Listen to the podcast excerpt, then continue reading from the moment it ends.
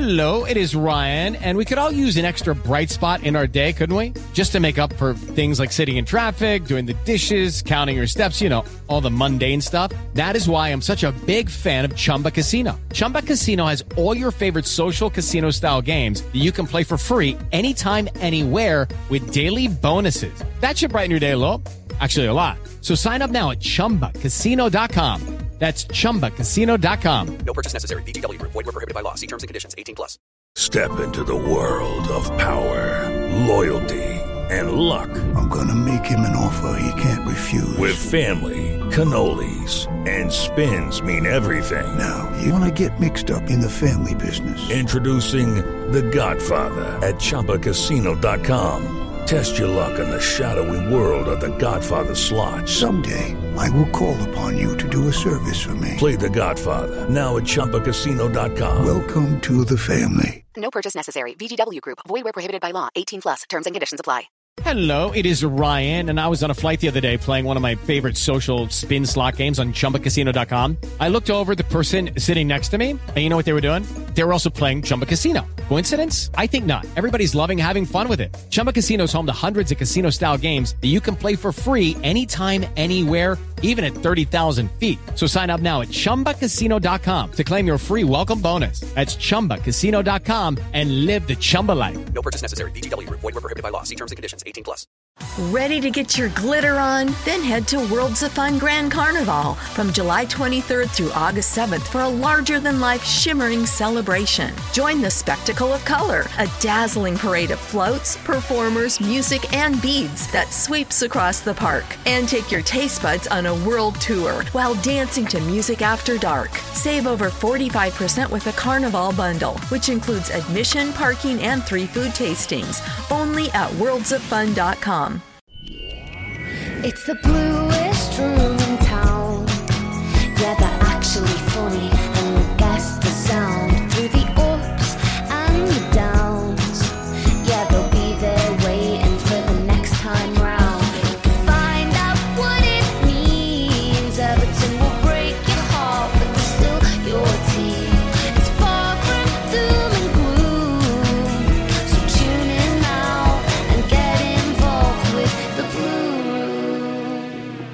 is your weekly show here on the Blue Room. And just a reminder, if you listen to the podcast, that is our new theme tune. It's by Zuzu, who is boss. She's the toffee.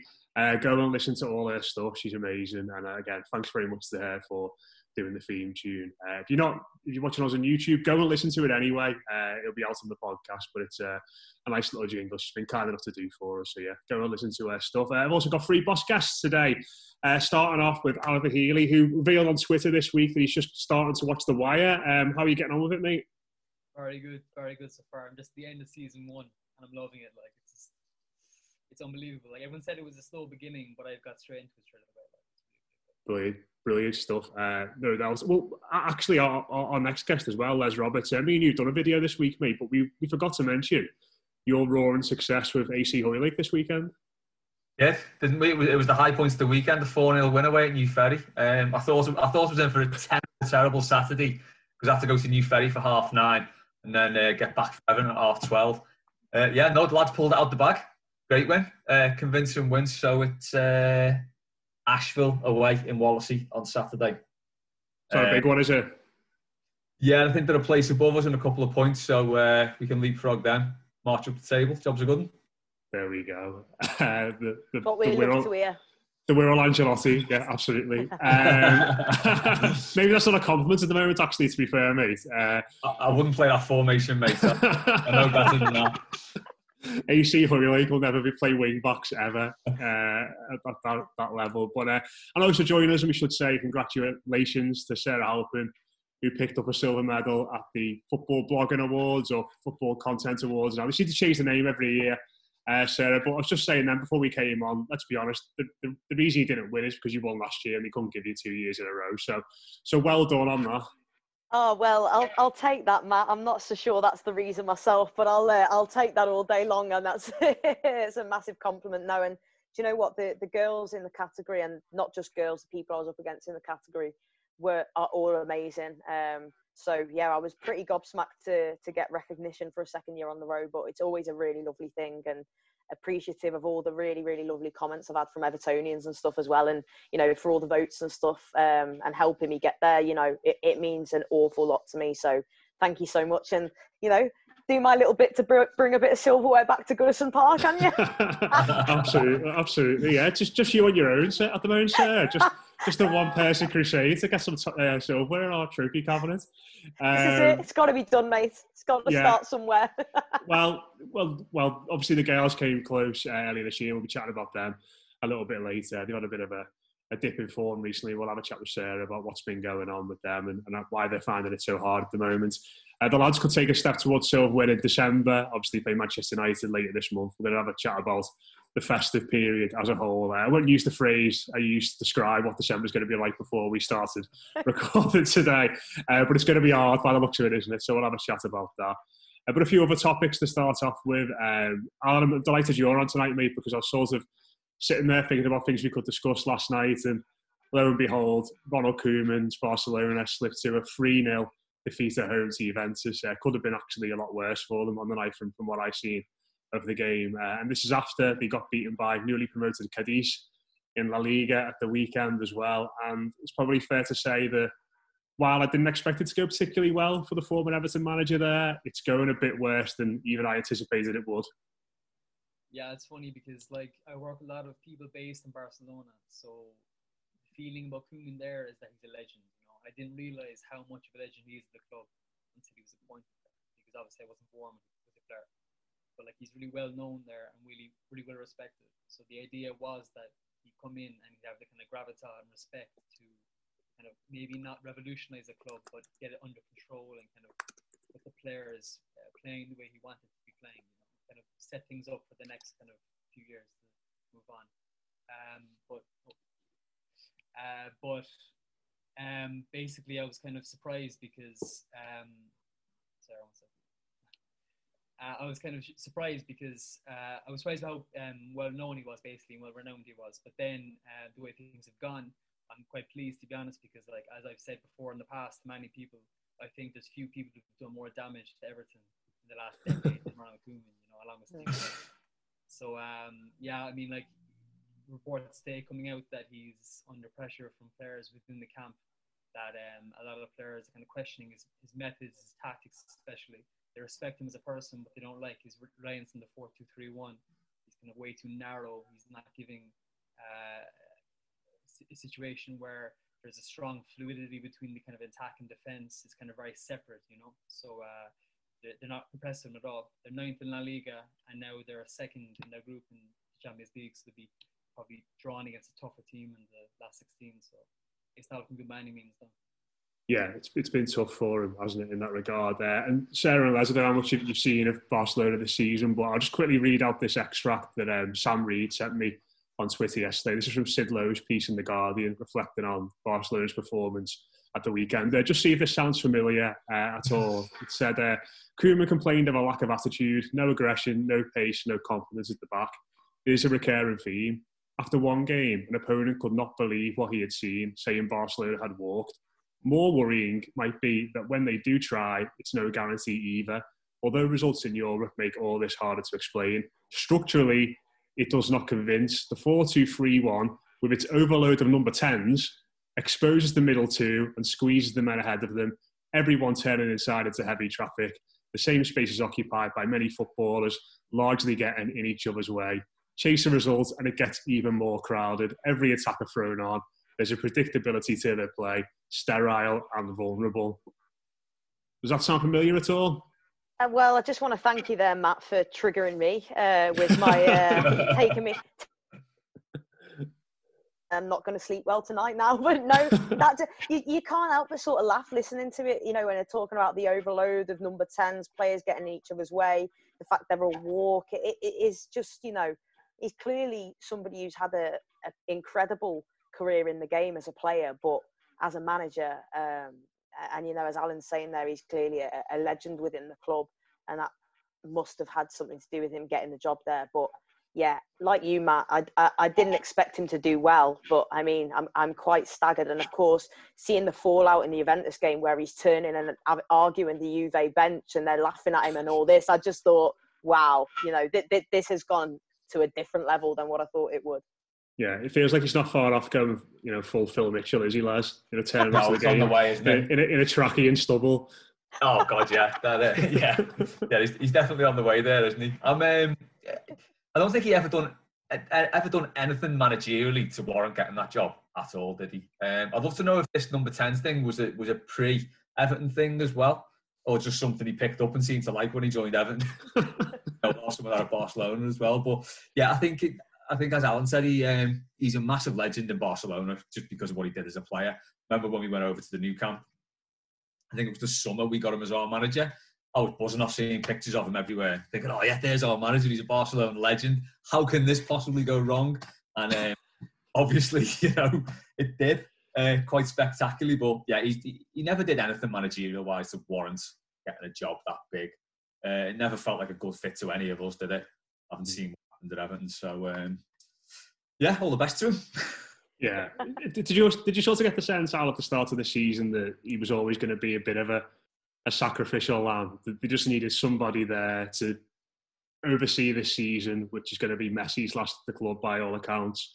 Before Xavi potentially takes over when he's ready, obviously they'll talk about him taking it this summer, but he decided, you know, I'm fair play to him that I'm not going near that for for a while. Yeah, uh, is, is there, was there always a sense that this was coming, but they just needed somebody there to effectively fill the role as manager and then eventually get sacked? I'd say at Arsenal, for instance, I think it shows how important it is to pick the right job to enter your managerial career with. So for Xavi, I think he's he wants to wait until after the 22, 2022 World Cup is what I hear. He wants to stay in Qatar until then. Because if you came into Barcelona at this time as a young manager, no matter how, how highly rated you were, it's a very dangerous situation because if you fuck up the first job, you're in serious trouble. Do you know what I'm saying? Yeah. So um, I think Koeman took it because he was desperate. It's the job he always wanted. I remember he had FCB in his card age when he was at Goodison. Um, And he knew that in good times he would never get the job. So the reason he took the job was because he was his status as a player was great enough that he could command respect and he could satisfy the fans a little, as if say maybe Duncan Ferguson got the job for us and did the same thing. Um, but like I remember another person I worked with is from Valencia, and he's also hated in Valencia because he kind of he, he steered out some se- seriously senior players of Valencia in kind of late 2000s, and they won the Copa del Rey, but they had a terrible uh, league campaign. So he's despised in Valencia as well. So we're having a conversation at the beginning of the season with Barcelona uh, journalists and stuff, and they were kind of saying, "No, give him a chance. He he, he can do things well. He's, he was doing well with Holland. He did well with Southampton." And we were both saying, "Listen, we had him ten years apart. He's a disaster. Like he's lazy. He's arrogant. He's tactically inept. Like." So yeah, I think he was definitely a patsy, basically. To be honest, I think he was arrogant enough to think that he could pull it off, but he, he's not hmm. going to. Yeah, uh, it doesn't look like it's going to go particularly well there for Ronald Koeman. Maybe he just needs to get Sandro back. He's, you know, he's, he's there with Huesca now, and I don't think he's doing particularly well. Maybe that's the dream team. He needs to reunite us to get this all going. Yeah, I know. Well, couldn't you? Could do a lot worse.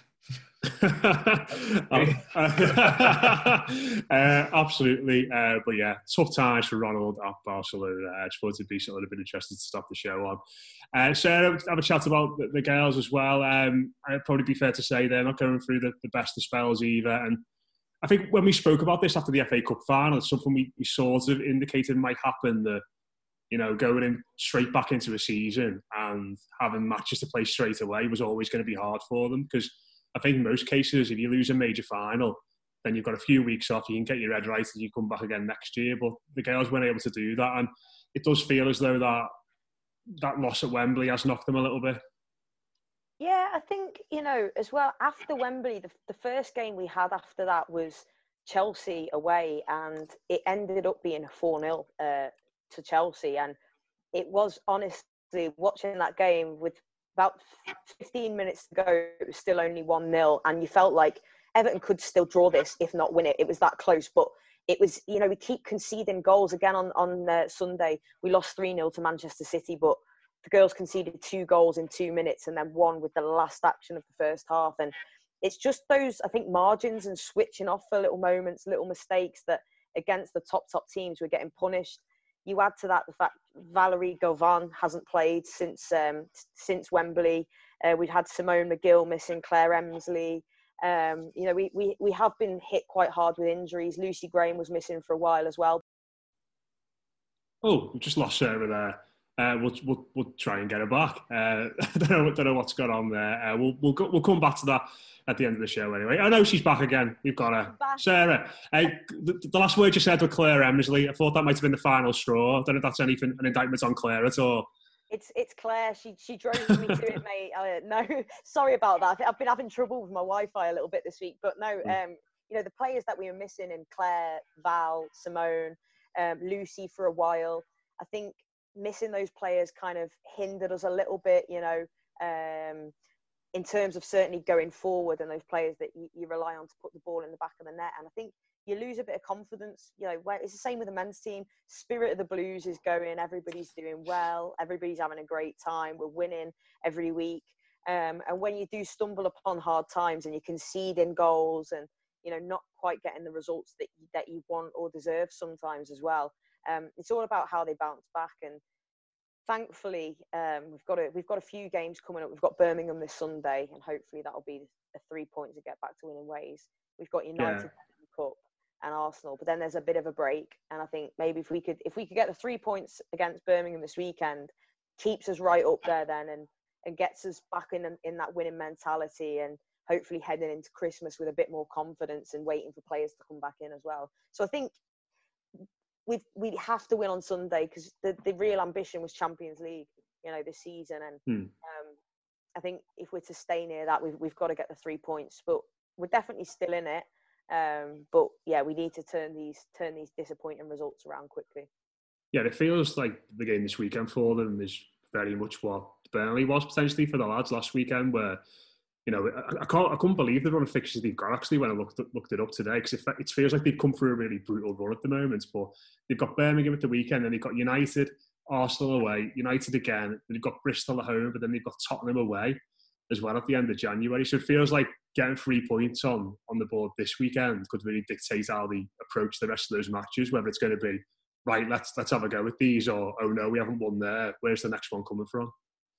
Yeah, definitely. And I, I think, you know, if we can use this weekend to first and foremost, the three points is the main thing, of course, but try and keep a clean sheet, you know, try and get that confidence in the back back again um, and, and build a little bit of momentum. If we could try and get like a 2 0 win or something like that and and then build from that, I, I think it is crucially important, as you said, like the lads on on Saturday, you know, we needed that to be a win really to stay in and amongst that kind of Champions League thing. It felt um, that maybe had gone a little bit too far. Who knows? But yeah, I think if this isn't a win, that would be massive in terms of confidence because you said, you know, Arsenal would be the next league game. The next league game after that, as well as the cup, would be Manchester United. So um, yeah, you can't guarantee getting any points out of those two games because they're two very, very top sides. But equally, on our day, we're capable of beating anybody. So yeah, Birmingham's massive. I think we we win that, and then we head into Arsenal and United feeling a lot more confident as well. Yeah, it feels like the, the fortunes of the lads and the girls have aligned a lot this season, doesn't it? It's been been quite strange. It's been frustrating. Yeah, it's Aren't it's there? like whenever it's a disappointing for the lads and the girls are playing the next day, I'm kind of like already going, oh, you know, it's been that, it's been mad. Even even a lot of the goals that have been scored have been at similar times from similar positions, and it, it's it's really strange. But uh, Mhm. Yeah, let's hope the lads get to a cup final as well Um, and uh, go one further, the- and the girls. Well, at least the girls beat the Reds anyway. The, the lads didn't still haven't managed to do that in that regard. Uh, but yeah, uh, obviously Birmingham at the weekend, big game, as Sarah mentioned. Uh, turn our attention to, to the lads who've got Chelsea at home on Saturday. Uh, I'll, I'll come to you first on this one, mate. Uh, sort of not looking so much at this game in, in particular, but the run of fixtures Everton have got, which you know is, is pretty well documented. It's very, very difficult between now and you know we've got Sheffield Sheffield United on December the 26th. But even that, one, you look at it and go, they've not won a game yet, so time for Everton, etc., etc. But um, how are you feeling about the team at the moment, navigating these these these fixtures? You sort of look at it and suggest that you know we'll pick up a big result in one of them, but we're still capable of hitting teams who come on to us and leave space, or are you a little bit concerned about the way in which they, they played recently in the defensive side of the game? Yeah, I think like Sarah said, it's kind of like there was a period in the beginning of the season where everything was going so well all over the club and like Spirit of the Blues is in the charts and it was just general positive vibes. But now just things have changed so much. Like I was struck actually against Burnley when Ancelotti was celebrating our goal. I thought he celebrated it really aggressively, like, and I was actually kind of shocked because it looked like he was relieved almost. Do you know what I mean? Hmm. And he's normally so kind of cool, calm, and collected. So I think that, like, I'm not saying the pressure is getting to him. I'm just saying that I think the whole squad is feeling the pressure because it has to be, you know. And the fact that fans are coming back into the stadium, I don't know. I think that could be either a catalyst for a change, or it could be just kind of a way of kind of en- encapsulating the mood even further, you know. Um, regarding the run of fixtures, I kind of feel in some ways negative and in some ways positive because I think that sometimes it's against the big teams that everything can kind of pick up a result or something that can you know inspire a change in fortune or kind of it can bring the best of the competitive instincts of some of the players. Uh, whereas in the easier runs is kind of where we tend to, to fall a lot of the time i think you know beating teams you should be beating. Um, so i think chelsea will be a big game saturday night. I'm personally nervous about it because I, watched chelsea against sevilla last week and they beat them 4-0 and it was kind of a second string team almost and they were just phenomenal you know like there's so much attacking talent there and they're really beginning to gel now and get get kind of confidence, you know. So I'm personally looking forward to the game. Um, I think I hope he plays forward to back. Uh, I think the three to back experiment doesn't work with the wing backs. Um, but I'm not even sure who's going to start at centre back. Just things seem to be so kind of unsettled in the team at the moment. I think Allan looks off the pace completely. Um, I thought he was poor on Saturday. Um, and I don't understand why because I thought he was so good at the beginning of the season. I know he improved against Leeds, but still. Um, but no, I don't. I just don't feel confident at the moment about everything. To be honest, you know. Yeah, and I, think it's something that we spoke about before, Les, and I think when we came back from the international break, a sort of, I think when we looked at the three games that we had in regards to Fulham, Leeds, and obviously Burnley at the weekend, you, you want to be going into those the games in December, which is really difficult confidence. But I think what I wanted was for us to know what we're about, um, what way we're playing, what system we're playing, and for a few partnerships maybe to have developed a little bit further because this is a new squad still, full full of new players. And it actually feels as though we're even further away from that. You know, some of that's down to injuries, obviously, with the likes of Luca Digne, Seamus Coleman not being available. But a lot of it's down to the manager changing things around in regards to the system, the personnel within that system. And it all feels very fractured. And, you know, like Alan said, you won't be surprised if we went into the Chelsea game at the weekend, it was sort of completely different again. Well, yeah, I, I think that that's been the whole problem, hasn't it? You know, we've sort of said we're always a bit wary of the three at the back anyway because it never seems to work at Everton. The one at um, the Emirates springs to mind when Allardyce just um, last five at the back. Oh, how it worked and we were 4 0 down at half time. Mangala's debut. Yeah, that's the one. It never seems to work for us, but I think I said before, for it to work, you need you need your defenders to buy into it. You need to play a settled defence. And he's played a different set of defenders every game. There's been no consistency, so no one's actually used to the formation. I think to take up the uh, the point about Allan in the middle, um, he's had to play in the two, which is really difficult to do because you'd be getting no support from your wing backs because that's not what they're there to do. They're there to do the whole flank, so they're not going to come in support. Which is why I don't get the three-four-three. I find it a really weird formation because you don't get the benefit of, of a solid defence or a solid midfield or I don't know. It just doesn't just doesn't sit right. Um, and yeah, I think he, he's he's brought a lot of problems on on himself. And this month now, it's it's on Ancelotti really to sort out. Um, I know we've had injuries, but he has made a lot of these problems himself. I think by veering so far away from what was making us a good team in the first place, We didn't necessarily have to. Um, so I think you know he, he's he's done everything in the game. He, you know he's come up against challenges in the game. He's played and beaten some of the best teams in world football. He's now got to find a way to do it with Everton in December against some of the league's top teams. I think, as Alan said, this you know it will be typically Everton to put in at least a dead good performance against Chelsea. Probably get beat two one, but put on a really good performance where we all say, Do you know what? That's what we need to see. We're just not quite making it. It's just very endemic of Everton lately, isn't it? We just don't do enough. I said um, on Monday night, it feels like every game's a bit sort of, well, we beat Villa, we go top. Because we're, we're, just like, just not that far away from the Champions League. We just can't get over the line.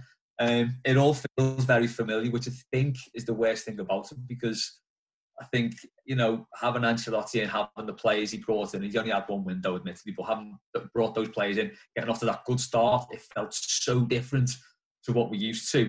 And it all just seems to be falling back into depression, familiar territory now. Yeah, I think that it's this point in the season, isn't it, Sarah, where going off what Les said, said there in regards to we still feel like we are quite close to the Champions League and European football, etc., etc. But it's this part of the season where it, can run away from you, isn't it, if you, if you don't get it right? Because we've got Chelsea on Saturday, four days later, we've got Leicester. Three days after that, we've got Arsenal. Four days after that, we've got United in the Cup. Three days after that, Sheffield United. Two days after that, Manchester City. Three days after that, West Ham at home. It's game after game after game after game. And if you lose two or three of them, or four, or you know, four or five or whatever, then you are going to find yourself out the picture, aren't you?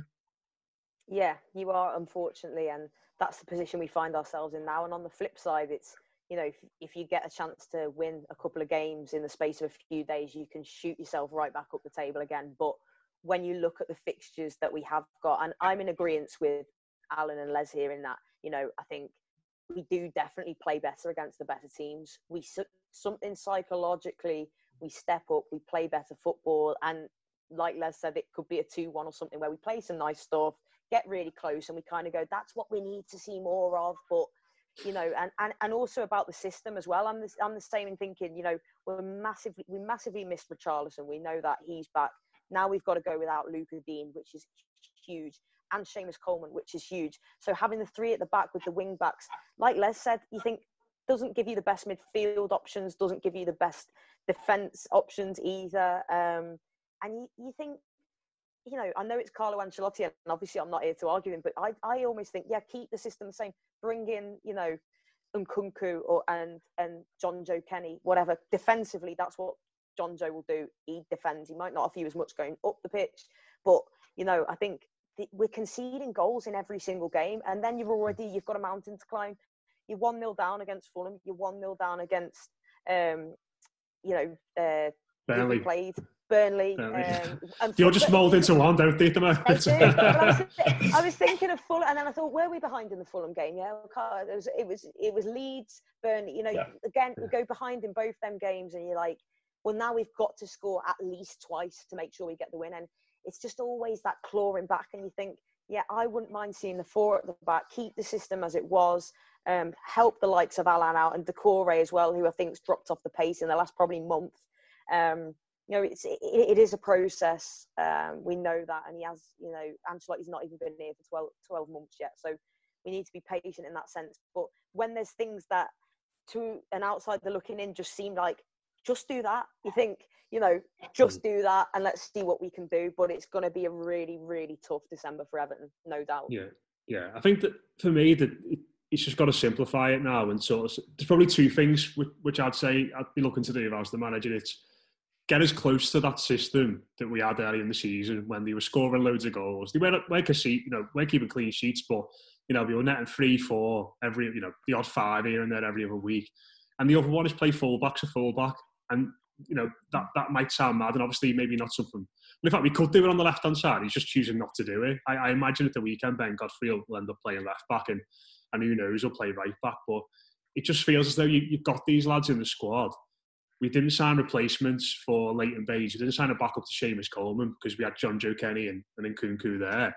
You know, play them, give, give them, give them an opportunity to show what they can do. And it just feels at the moment, Al, that he's trying to, you know, overcomplicate what should be simple answers to, to simple questions.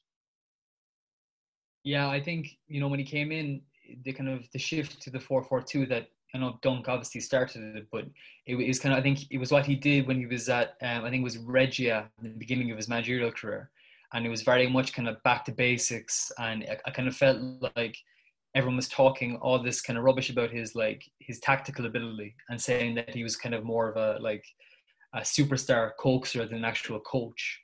And I was hoping that what he'd do was kind of maybe introduce a very simple but effective system to Everton and just kind of upgrade the quality of players. But like you said, I just don't understand this shifting players all over the place, playing Alex Iwobi left wing back when he's it just it strikes me as bizarre. Like I think when you begin a season with a squad of 23, 24, 25 players and you have two left backs in the squad and two right backs. When one right back is missing and one left back is missing, the other should come in. I don't see why you play a centre back at left back or that kind of situation, you know. So uh, yeah, I think I liked personally the three in midfield when you've Gomes and Doucouré with Alan sitting because as as Les said, that's when Alan is most effective.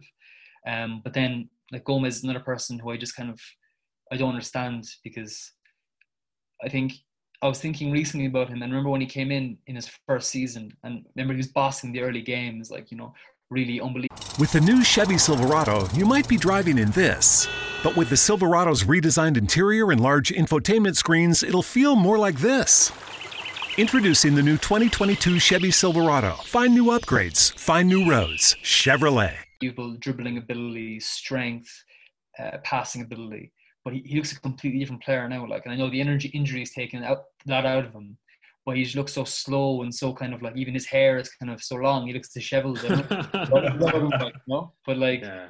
he's like the same player. So I, I just feel like I, I think if he was playing in good form alongside the other two in the central midfield, I think it would make a big difference to our prospects. But I don't think it's going to happen anytime soon. Yeah, the, these people who've let the hair grow long during lockdown need to smarten up. I think it's terrible. It's, it's, an, it's, an, it's an absolute disgrace. If I had the luxury of the option, I would. But. Uh, but do you know what, Les? I think it's. Uh, I think that there's something in that with Gomes where there's been matches this season where you've looked at him and thought didn't, didn't play particularly well there, but the midfield as a whole has looked at its best when when he's been in there. And I'm Mm. not talking. I'm not talking about him playing on the right wing or whatever he did when he was you know, at Newcastle and he had an absolute shocker that day. And you know, Almiron just walked past him. It's. I think when he's played as, as that left of the three and he's got a bit more freedom to get forward. You know, opening day Tottenham he was good. Crystal Palace for the Yeah. first hour he was he was really good.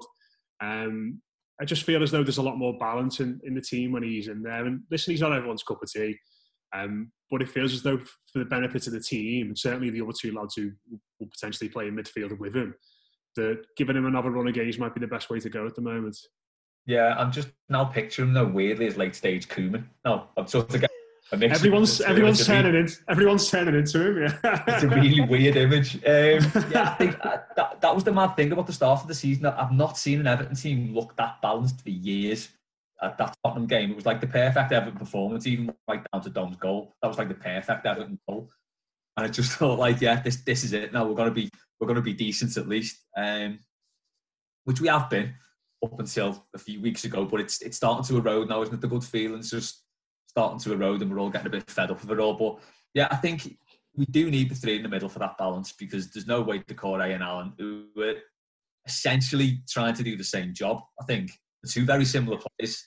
Um, really, did both sort of box to box players, aren't they? Although Allan was brought in to sort of be defensive mid, it seems. yeah. I think if, if you ask them both their ideal position, they'd say right of the midfield three. I think they, that's Yeah. where they both want to play. Yeah, But- it's the new number ten, isn't it? yeah. Um, but yeah, I think I think the thing with Gomes is uh, he seems to have lost his intensity, doesn't he? So you remember when he when he first came, uh, as Alan was saying, you know, he, he put it about a bit and he, he loved the battles.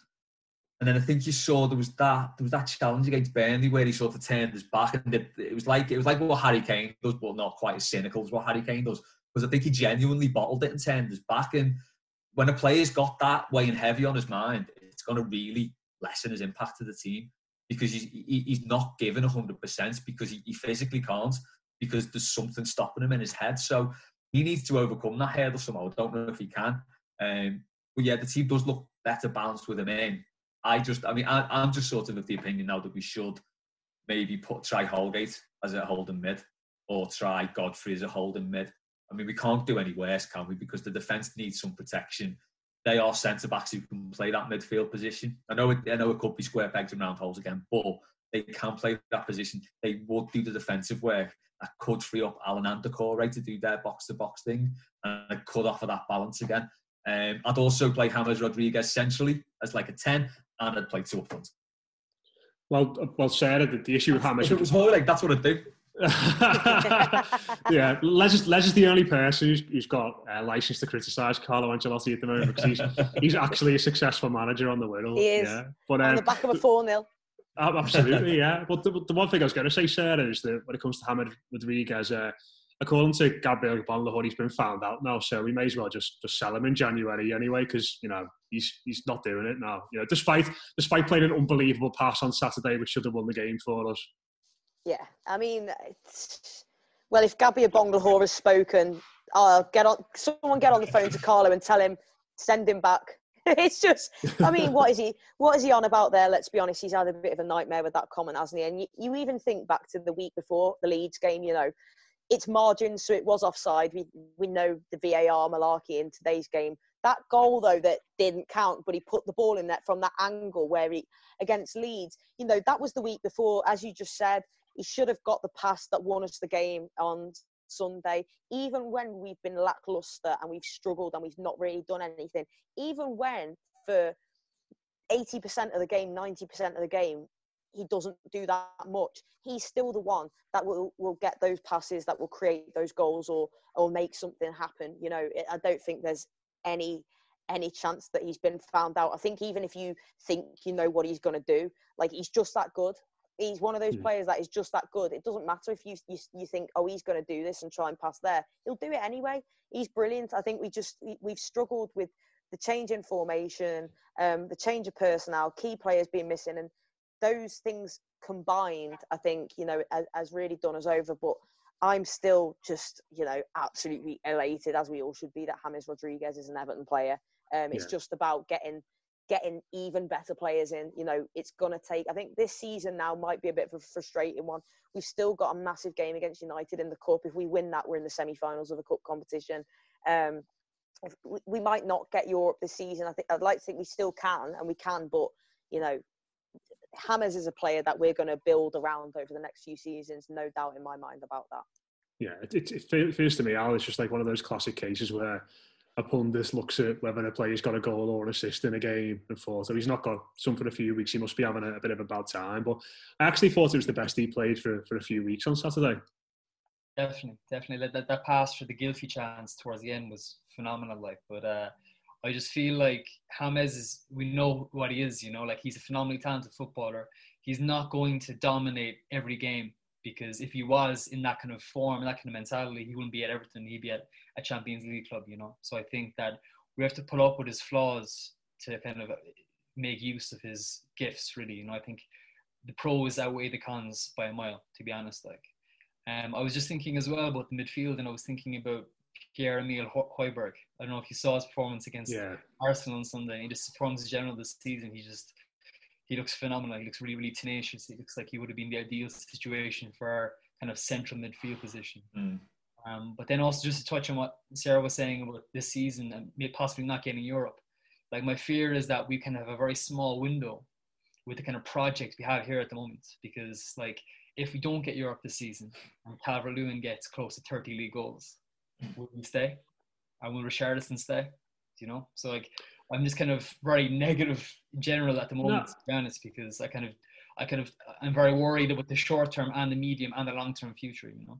Yeah, I think it's that, that that's a really interesting point because I suppose the manager himself said in the summer it's it's evolution, not revolution. But the signings the club made in the main indicate that it is about the short term, isn't it? You know, they sign players who are between the age of 27 and 29.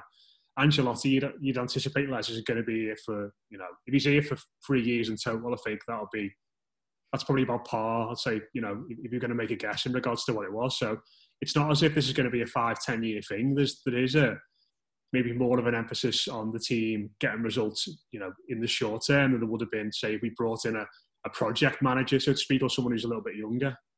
Yeah, I think there's also now there's a lot of our players that on will be on other clubs' radar. So whereas sort of Luca Digne's probably gone under everyone's radar the last couple of seasons, he's really sort of dragged grabbed the spotlight this year, hasn't he? So there's got to be Champions League teams looking at him. Richarlison, I think I'm not convinced that whatever we do this season he'll stay because he's already sort of intimated that you know this could be the last season. We'll see. But yeah, you're dead right. Uh, Calvert Lewin, the clubs are going to be sniffing around him if we're not in Europe. And you know, fair, he's been here what is it five seasons now. So yeah, he, I think so. Yeah. yeah. when he thinks, you know what, I, I've given the club five years, I've hit the ground running it finally. Um, if I can get a move to a Champions League club, you, you couldn't really begrudge him, could you? after the the shite he's been through with us. To be honest, um, just go on, mate. Sorry. So yeah, um, so yeah, it, it's it's a tricky one. I don't think we can afford to not get into Europe, really. Um, but yeah, it's it's going to be very competitive because it looks like it's a really open league this season. Um, and I I think the same, I think the same with James as well. I can't see him sticking around if we don't get in Europe. One season out of Europe is going to be more than enough for a player like him. Um, so It's all nice, all nice and positive. This isn't it? this, is why, this, is why, this is why I think though with, with this January transfer window now we really need to treat it like a summer one. Yeah. I know it's always the case that oh you don't get good value, which you can sometimes. The Reds did it with um, Suarez and Suarez. Yeah. You got you know they got the two of them in January for eight million and twenty million. Um, so you know you can get good players, but I just I just think we need to just like throw everything at it now in January. Van Dijk too, wasn't it? No, for the season. What was that? Al? Sorry, mate. Van Dijk was January too, and no, he wasn't cheap. But Well, yeah. Yeah. So the players are there, and it's. I think it's more the, the priority has got to be do the best we can this season, and if that means spending loads of money, just do it. Only we could have the top scorer in the league and be t- talking about him leaving. and I, I'm guilty of it as well. I've I've been saying to people all week, how, how much do you reckon he's worth now if we tried to sell him in the summer, Calvert Lewin? But yeah, uh, hopefully he stays around for a lot longer because he's boss. Let's finish on a couple of positives. Uh, on, on the shows this week, Sarah, I've not really spoken about Ben Godfrey. He's had a bit of a, a mad start to his Everton career, but um, played left back for a long time at the weekend and, and did largely pretty well there. And the thing I, I like about him, which maybe I think is a bit different to the centre backs we've got currently, probably probably two things really is one is just aggression. He's got a bit of gnarl and a bit of nastiness. You know, he was shouting at James, wasn't he, at one point on Saturday when he put the ball out to play, which was uh, an interesting one for a 22 year old lad from Norwich to be doing that. But, you know, fair enough, fair enough. You're all on the same team. Um, but he seems to really like defending as well. He seems to really enjoy that side of the game and just, you know, getting blocks in and heading stuff away. And I just think he's right. You know, he, he looks like he's made of the right materials, albeit he's not played in his best position very much yet. Well, that's another thing that that makes you, you know, like this, like this lad more, doesn't it? He's come in. He's there's been no qualms with him. He, he's going where where Ancelotti's asked wherever he's been asked to play. He's done it and he's give it his best. And there's been times where he's been caught out, and there's been times where he's struggled because he's obviously been targeted, being playing out of position, being thrown in, and and it has been exploited at times. But no, when he played left back on the weekend, I thought he was probably about our best player on the pitch. Um, certainly right up there, you know, and like you said, the aggression of him, the fact that he's vocal, you love to see that. You, you, you want to see that. You don't want to see everyone cowering down and whinge at you. Like, you know, try and get that motivation. If you're not happy with something, tell them. It's all, it, it, you'd like to see that, especially against players like James Rodriguez, you know. I, I love that he's clearly got that authoritativeness and, and leadership in him he's built like a bloody slotty machine, isn't he? The shoulders on him, do you know what I mean? He's fast. He loves a tackle. Some of the tackles he makes as well are just to perfection, and I think he's a joy to watch. And you know, I know we've just had our little depressing moment, but I think when you look at players like Holgate, Dominic, because I think Calvert Lewin will still be here at Everton. I think Richarlison potentially is a different matter, but I, I haven't even really thought about Calvert Lewin leaving, to be honest. But the fact we've got Holgate, Calvert Lewin, Ben Godfrey, players like that, young English talent um, on on long long term deals as well. I think it's fantastic. But yeah, Godfrey, um, it'd be interesting to see what him and Holgate would be like as as our, our two centre backs going forward. They they could end up being about the best partnership in the league going in you know in the next few years. So that's something to be excited about. We need to sort out our defensive uh, frailties and Burnley. It, we were a lot better than we have been. So that's that's something. But uh, yeah, Ben Godfrey was definitely uh, a real, real bright spark on a disappointing afternoon. Do you think he'll play at left back on Saturday, Les? No. I, I, I sort of hope not. I think it's he, he did play really well. Um, but I think it's one thing doing it against Burnley and another thing doing it against Chelsea. Um, I don't know. You know, if you if you can play full back, I think if you can play left back, you can. If you can play right back, you can generally play left back. You can get by. It, it a lot does hinge on the quality of the person you're up against, though. Um, Well, I think Ziyech is out, isn't he? Which is obviously a, a bit of a boost for us. He got an injury at the weekend and he usually plays on that right side. But no, they, they've only got Christian Pulisic to bring in, so you know, Yeah. Yeah. no, no Then- bother then there. again, I suppose the other thing is you, you're bringing in a relative unknown quantity in Nkounkou if, if we go down that route. uh, who has played well in the League Cup games, including West Ham. So he has played against Premier League teams. But again, it's a, it's a different matter playing in the league against Chelsea. So it's a tricky one, really. I, I don't know. I don't know what what would be best to do. I, I think, as you said, they'll probably bring Nkounkou in for me because he is a left back. Yeah, uh, I'll be surprised if that happened though. I Just before we Yeah. speak about that game and fans being back at Goodison, uh, Paul Paul Hagendijk on YouTube has said, "Great show." Uh, is that mate you're drinking, Alan? I think that's the, the most important question of the show. Yeah, yeah, it is. It is. It is. It is. So, can, can you explain to people who don't know what is that? Did I pronounce that right? Yeah, it's it's basically it's um it's yerba mate, right? So it's basically like it's like it's made from Argentina and Uruguay, and it's like you put like these kind of like dried herbs into like a gourd, and then you like steep it, and then you pour like hot water in, and you like put a metal straw through it and drink it basically. My I, my roommates were from Uruguay and Argentina, so they got me hooked on it. Like, and I love it. Like, I drink it all all day. You always That's see class. Messi and Messi and Suarez drinking it, don't they? Yeah. When they, they go on trips and stuff like that. They all do, yeah, and also even Antoine Griezmann does too because uh, he, Pretends he's Uruguayan. yeah, yeah.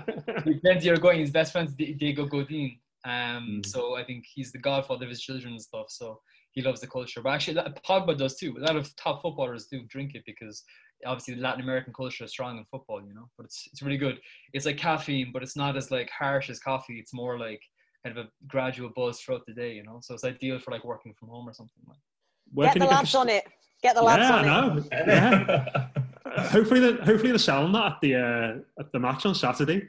Yeah, you know, we've got so many South American players now. Why why not? True, true, true. We've no Argentinians though. It's mainly like Argentina and Uruguay, and then like South Brazil. But we don't have like, Colombia isn't really mate drinking, and neither is uh, where Allan and uh, Richarlison are from, or Bernard. There you But, go. uh, I'm yeah. I'm going to give that a go. I think. Oh, I Just see, I can just see you on Saturday match just saying to Mose, you get the uh, get the pre-match mates in, lad. Oh yeah. Um, contact Alan if you've got any Matty questions on, on Twitter. I'm sure I'm sure he'll be there to answer it. Um, but just finally, uh, going to be 2,000 Blues back at Goodison Park on Saturday. Uh, it's exciting, isn't it, Les? Um, you know, the, this is starting to take place now. Obviously, the club have put out a little video today for those who, are going and what they need to do in regards to social distancing and the test and all that, which I think is really important. But it's just, you know, I think a month ago it didn't look like we'd be in this situation. So it's, you know, just put a smile on your face thinking about the, the prospect of being back at Goodison Park again soon. Yeah, it's it's a small step, but it's a significant one, isn't it? And you, you kind of think, you know, if we could, if we could get to the stage where we can get four thousand in the ground, even better. But I think the way they're doing it, if you if you if, so if you get so like so you've got tickets for Chelsea, then you'll be out of the ballot until everyone's had a go. I think, isn't it? So it's, it's a fair way of doing it, and so everyone should get a go uh, within the next month. Really, we should all get to Goodison in December, which is dead exciting. And and you'd be surprised how, how much noise two thousand people can make as well. I reckon. Oh yeah, especially when they're like so loud. Yeah, especially when they all boo in unison. It's you know, Especially when they've been on the mate pre-match. yeah. that, that's going to be the big takeaway. I've got so many questions. It's a shame we're going to we're gonna, we're gonna run out of time here. Um, yeah, um, can't wait for that at the weekend. Uh, but yeah, we are out of time today, as I said. Thanks very much to Sarah, Les, and Alan. Uh, really enjoyed that show. Uh, back later in the week with what's the score. Les will find someone to do that, but like I said, um, I'm going to be a good. So I'm in the, we're in the top balcony though, row M, so going to be cold. Going to be that's very. my that's me top balcony. That's uh, go and sit in my seat for me. Just check it's still there. Check it's still there. give it give, give it a little say hello to it. Tell it I miss it. yeah. Um, but yeah, Les will be doing what's the score before that game. Uh, like as ever, if you want to hear more from us, the Blue Room Extra is always there. Multiple shows each weekday building up to analysing all of these games. That's patreon.com slash Room Thanks very much for watching, for listening tonight. We'll be back again same time next week.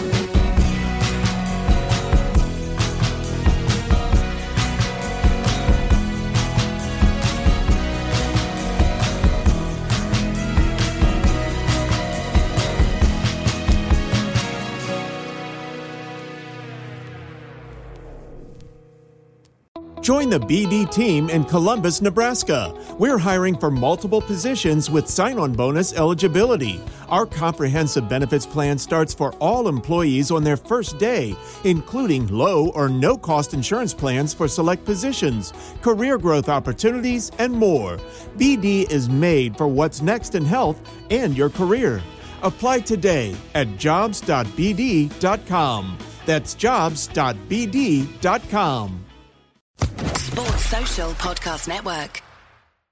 With Lucky Land slots, you can get lucky just about anywhere. Dearly beloved, we are gathered here today to. Has anyone seen the bride and groom? Sorry, sorry, we're here. We were getting lucky in the limo and we lost track of time. No, Lucky Land Casino, with cash prizes that add up quicker than a guest registry. In that case, I pronounce you lucky. Play for free at LuckyLandSlots.com. Daily bonuses are waiting. No purchase necessary. Void where prohibited by law. 18 plus. Terms and conditions apply. See website for details.